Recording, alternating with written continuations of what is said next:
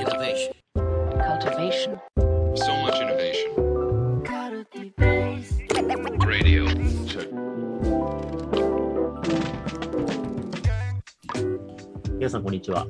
皆さん、こんにちは。安西です。みなべです。はい。というわけで、はい。これ、あの、カルティビスラジオの収録時間、今までね、はい。15時とか16時にやってたのをね、はい。朝に変えたんですよね。あのね、朝話すの僕すっごい弱いんですよね。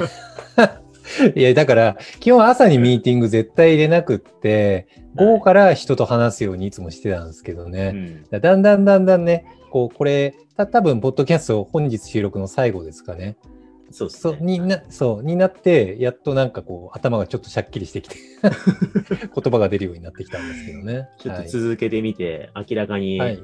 あの、数値が落ちたら、午後の時間帯にまた変えましょう、じゃあ。そうですね。前は午後の3時、5時くらいの時間帯でしたからね。はい。時間帯重視。昔夜はい飲みながら撮ってましたね。いや、あれはね、だらだらなんか、1本が40分くらいになっちゃいますからね。うんあれはあれで、ちょっとね、良い部分と良くない部分がありましたけど、いや、たまには試してみたいですけどね。そうですねん夜もね。はい。はいまあ、。そんな感じで朝からね、ちょっと真面目なことを話していきたいんですけど、はい。いくらでも OK です。聞きたいことがあって、何でも売ってください。この間、えっと、はいとある外部講演に呼んでいただいて、はい。で、ある、まあ、HR 担当者の方、人事担当者の方々に、はい。あの、我々のカルティベース、耳ぐりの理念でもある、クリエイティブカルティベーションモデル、CCM って言ってるあの木のモデルあるじゃないですか。はいはいはい。で、あの話をさせていただいて、で、うんまあ、人事って採用とかさ、研修とか、ね、いろいろ、まあ、あの、評価制度とか、いろいろやんなきゃいけないことあって、そうですね。けど、その格論、まあ、採用のノウハウだけでも今大変もうオンラインでどうやって採用するのとか、最近あの、オンライン採用っていういい本も出ましたけども、はい。なんかそういう格論勉強するので精一杯なんだけれども、はいはいはいでもなんか人事ってすんごい組織の総合的な全体性に向き合わなきゃいけない機能だから、そうですね。はい。あんま格論で割っていくとうん。よろしくないじゃないですか。そうですね。うん。なんかもう、ね、組織の心臓を支えていくみたいなところでもあるわけだから。はい。で、それについて、ちょっとその、まあ CCM の話しながら、えーうん人事っていうものが、どんどんどんどんその垣根分断されたものが溶けていって、はい。より総合的な人事が求められるっていうことを、まあいろいろ事例とか、ノウハウを含間違いめて、ないですね。あのー90分ぐらいでプレゼンさせてもらったんですよ。はい。であなるほどその時、はい。で、結構僕としては熱弁して、あの、好評ではあったんですけども、やっぱ。と途中のね、チャットでめちゃめちゃいただく質問が、うん。すごいよくわかるし、それめっちゃ大事だと思うんだけど、そういうこう、はい。総合力のある人事の担当者をはい。どうやって育てりゃいいんですかっていう質問がめっちゃ多かったんですよ。あ、なるほどね。育て方ね。そういう人のそう。そうそうなんか、採用スペシャリスト育てるとか、うん。最高の内部研修講師をそ育てるとか、じゃないわけじゃないですか。なんかそうはいい。うそうですね。多角的な総合値を持った人事、目のいい人事みたいなことを育てるには、どうしたらいいんでしょうか、っていうことをね、南さんに聞きたかったんですよ。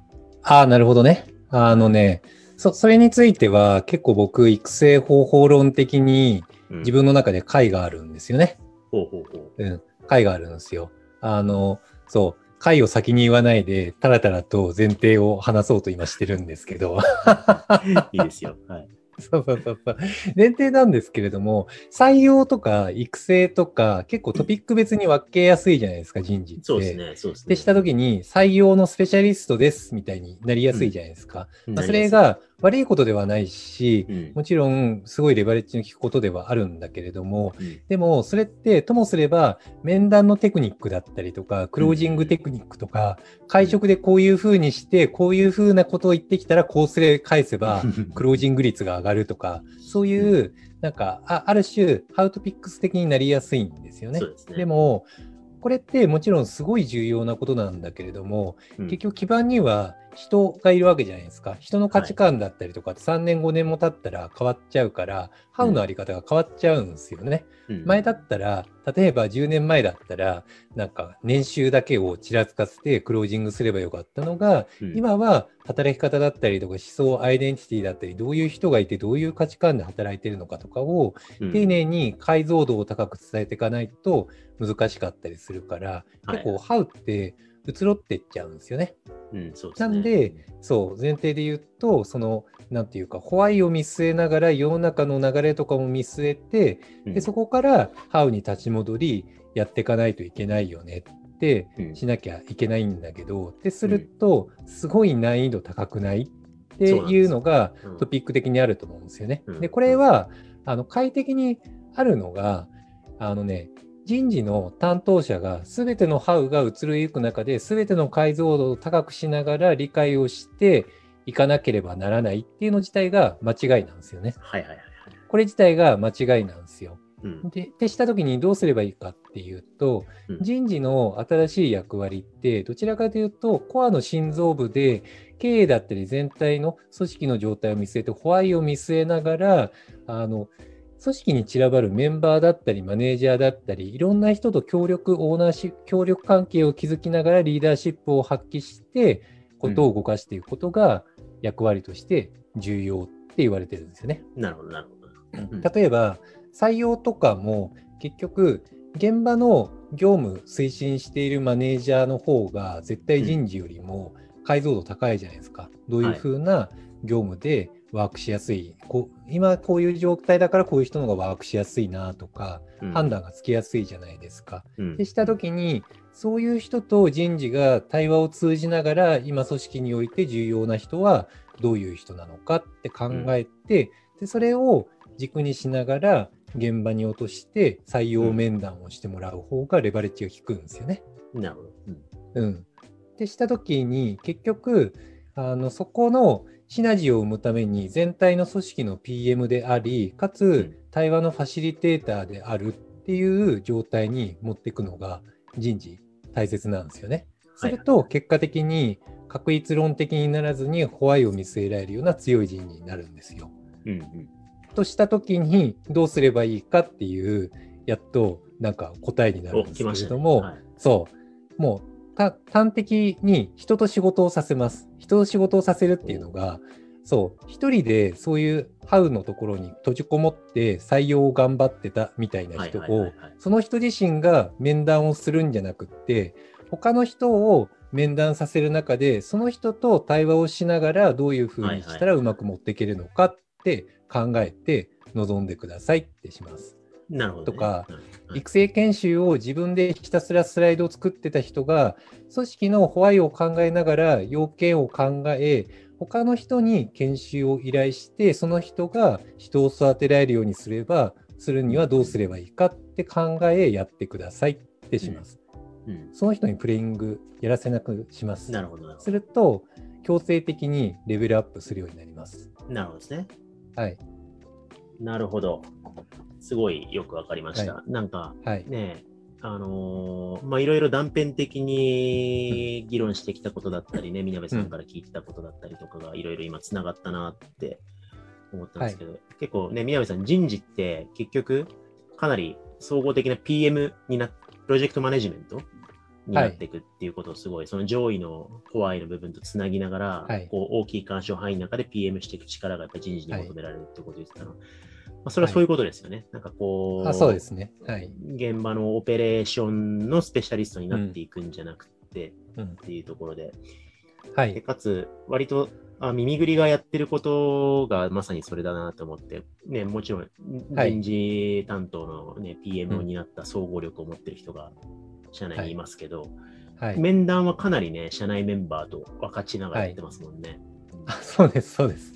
それも、ある種の機械提供的なところがあって、うん。例えばそ、その方もすっごいプレイングスペシャリストで、逆に言うと、すべてのハウを自分一人でできるちできちゃうような人だったりしたんですよね。うん。で、中でその人がよりレベルアップしていくための機械提供として、あえてその人にハウをさせず、全体組織駆動をさせて、どうすれば、あのデリバリー成果を出せるのかって考えてもらうようにしたんですよね。うん。うん。そう。その人すごい人だから、なんかよりなん組織インパクトが出るようにまで持っていったんですけど、うん。なるほどね。うん。なるほどです。まあ、名前隠す必要もないんで言っちゃいますけど、し社内のね、はい熊、熊本というメンバーがね、そうですね。今人事をあの、はい統括してまさに今の PM のポジションやってるわけですけど、だから熊本が採用面談してっていうところを繰り返してっていうことももちろんできるし、能力的にはもう申し訳なくできるけど、はい。で人手が人手が足りないから、はい他の人に面談してもらってるわけではなくて、はい。そこはいを多分いろんな適切なメンバーを巻き込みながら、うんちょっとこの人だったらあのマネージャーで一回面談してもらった方がいいかもな、みたいなことで、そのマネージャーと対話しながら、そのマネージャーに面談してもらってみたいなことを組んでいって、もちろんはい採用として、あのそのエントリーしてくださった方のことをよくうん。相互理解しながら、社内としてもこう多角的に採用していくみたいな、はい。そうですねそういうこ。とを設計するポジションに熊本に立ってもらうみたいなことが、はいあの総合力のある人事をそうです実ね。現していくわけってことですよね。そうですね。うんうんそうなんですよ。だし、なんだろうな、総合力のある人事がなんで必要かって、あの話なんですけど、組織においてレバレッジが一番効くポイントって何かっていう問いがあるんですよね。でしたときに、組織にとって一番重要でレバレッジが効くようにするのって、再現性を持たせられるようなことなんですよね。